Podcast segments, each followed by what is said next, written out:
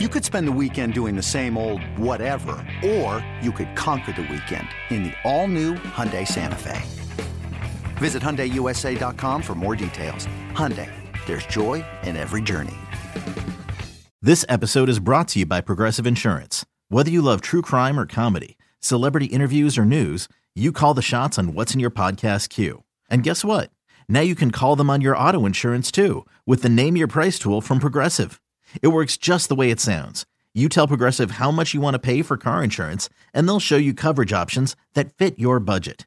Get your quote today at progressive.com to join the over 28 million drivers who trust Progressive. Progressive Casualty Insurance Company and Affiliates. Price and coverage match limited by state law.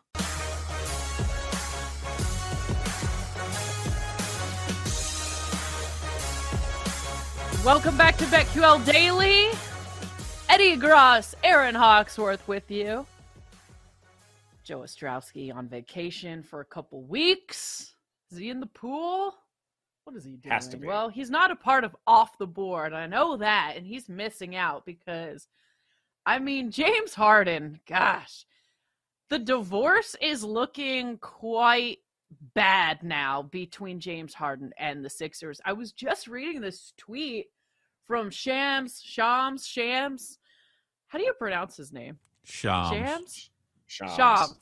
Okay, there you go. Shams.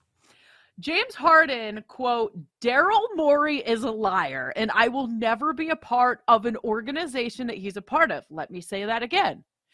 Daryl Morey is a liar, and I will never be part of an organization that he's part of.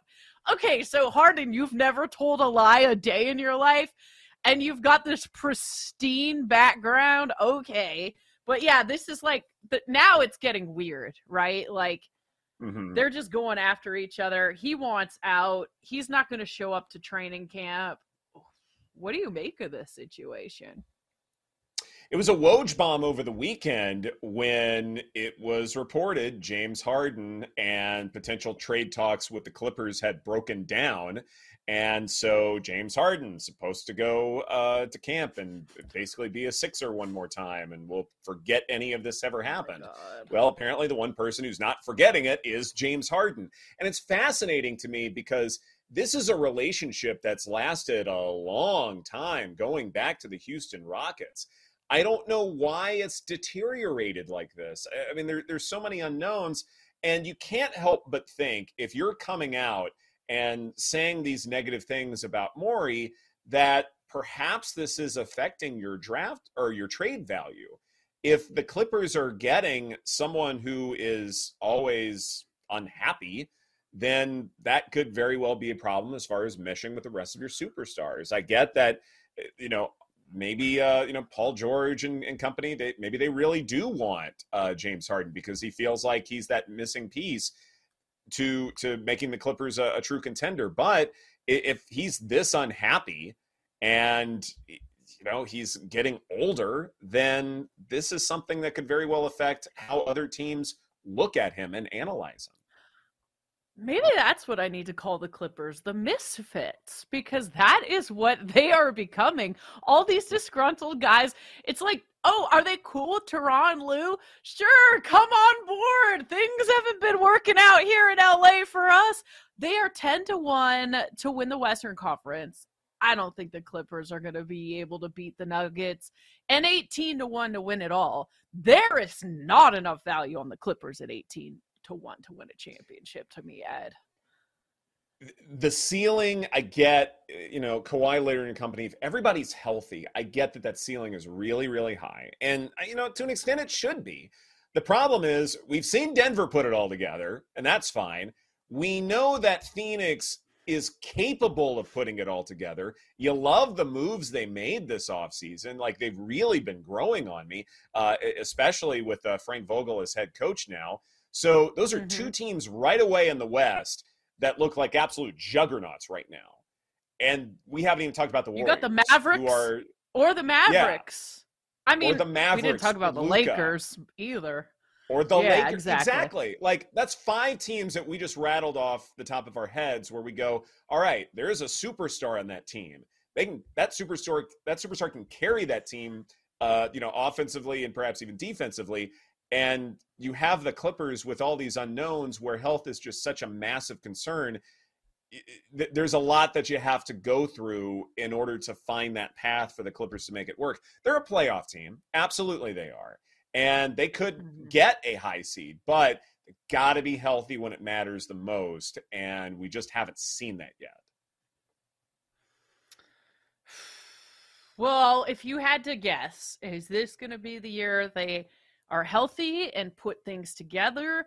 I mean, what happens to T. Lue at some point? I mean, do they continue mm-hmm. down this road with him? I mean, it's just like, gosh, it reminds me of Herbert actually and the Chargers.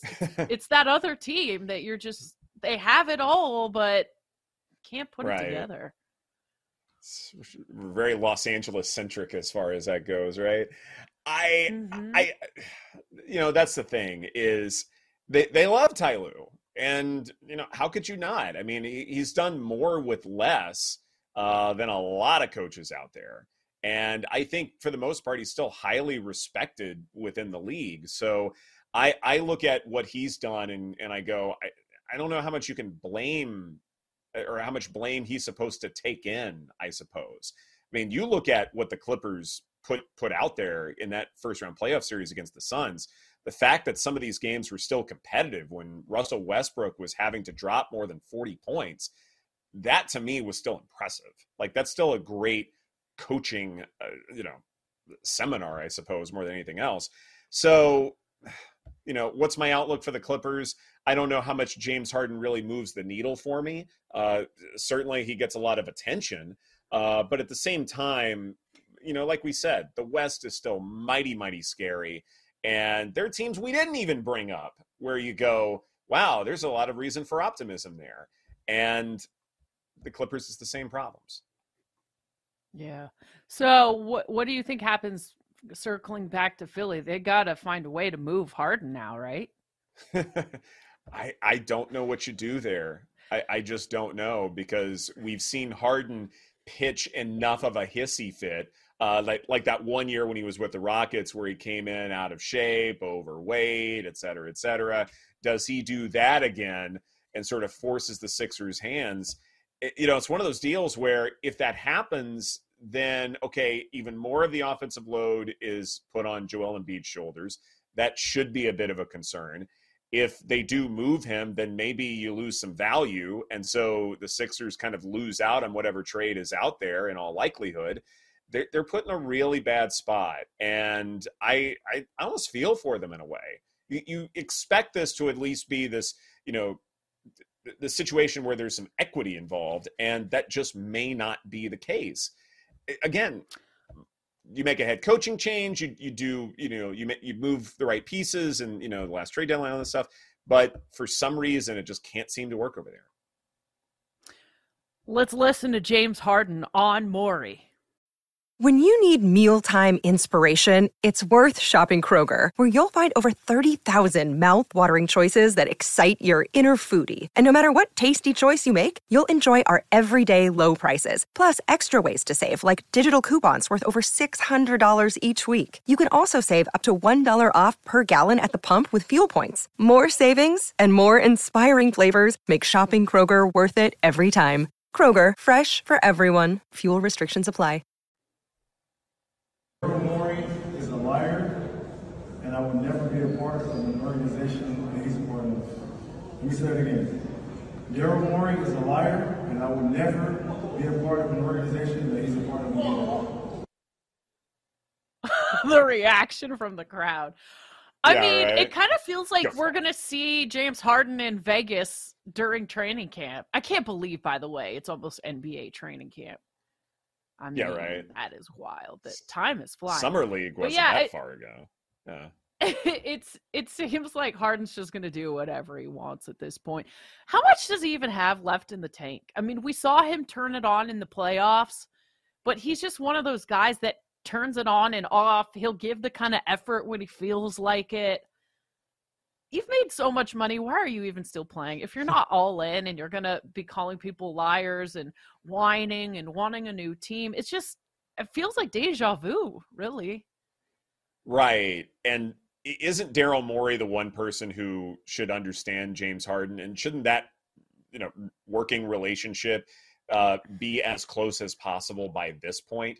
Like I know they've worked together for a really long time, but it's one of those deals where if that deteriorates, you know, where's the hope in humanity in general? It, maybe not that extreme, but it is something where you go, mm-hmm. if that can't work, then why are you taking on this potential headache? You know, mm-hmm. James Harden does did have some fantastic playoff performances, you know, this past go around, but those have also been few and far between. He's always had playoff issues. And is that something that you want to wholeheartedly embrace and feel like that you can figure out for an aging shooter?